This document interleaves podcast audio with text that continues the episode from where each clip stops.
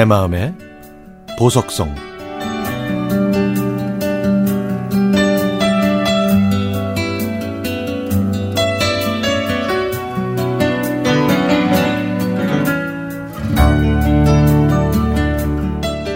코로나19 바이러스 때문에 저는 올해 초등학교에 입학하는 8살 아들의 선생님이 됐습니다. 아들은 5살 때부터 어린이집과 유치원에 다녔지만 최선을 다해 꾸준히 놀기만 했더니 글씨를 읽을 수도 쓸 수도 없는 상태로 유치원을 졸업했죠. 누굴 닮아서 그렇게 공부하는 걸 싫어하는지 도저히 옆에 놓고 가르칠 수가 없더군요. 남편은 남의 집 불구경하듯이 아유 냅둬 학교 가면 다 알아서 쓰고 읽어 라고 하길래 아유 저도 그냥 아들 하고 싶은 대로 놔뒀는데 시간이 흐를수록 학교는 개학할 기미조차 보이지 않고 아들을 이대로 방치하면 그냥 바보가 될 것 같았습니다. 그래서 학교에서 수업하듯이 계획을 세워서 제가 선생님이 되고 친구가 되어주면서 수업한 지 한 달이 조금 넘었습니다. 아침잠이 많은 아들을 8시에 깨워서 씻기고 밥 먹이고 8시 30분에 집을 나가서 사람이 없는 길을 따라 곧 다니게 될 초등학교 교문까지 갔다가 집에 돌아오면 바로 수업을 시작합니다.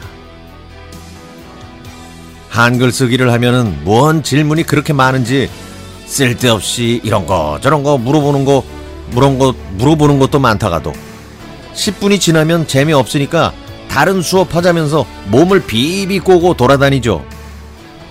그러면 2교시로 넘어가서 그림 그리기를 하는데 아들은 선을 삐뚤빼뚤 그리면서 자기 멋대로 그림을 그립니다.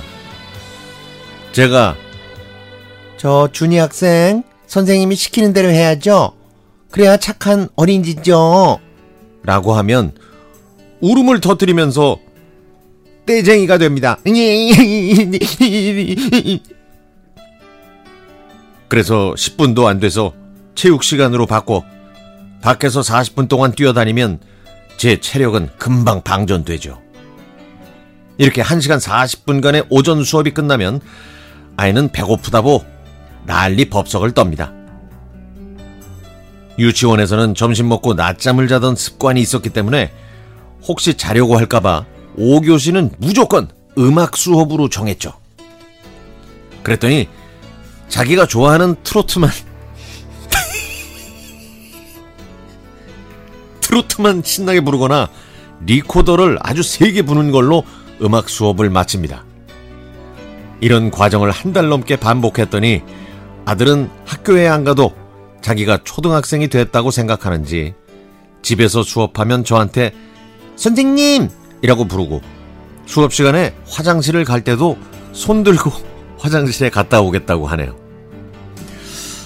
지금은 바르게 앉아서 공부도 하고 글자도 어느 정도 쓸 수 있답니다. 한 달 조금 넘게 아들을 가르쳐 보니까 선생님들은 정말 대단하다는 생각이 들면서 제가 초등학교 1학년 때 담임 선생님이었던 조윤아 선생님이 생각났습니다. 모든 게 낯설었던 제게 다가오셔서 아, 네가 수진이구나. 아, 이름 참 예쁘네. 이름처럼 얼굴도 예쁘고. 학교에서는 선생님이 엄마니까 아프거나 화장실 가고 싶거나 모르는 거 있으면 선생님한테 손 들고 얘기해 줄래? 그러면 선생님이 행복할 거야.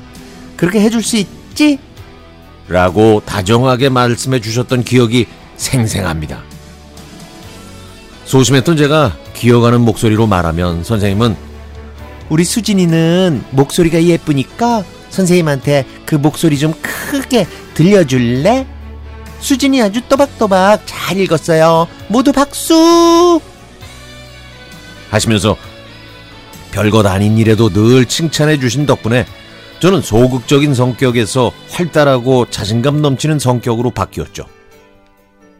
선생님 덕분에 저도 인내심을 가지고 아들을 가르칠 수 있었던 것 같아요.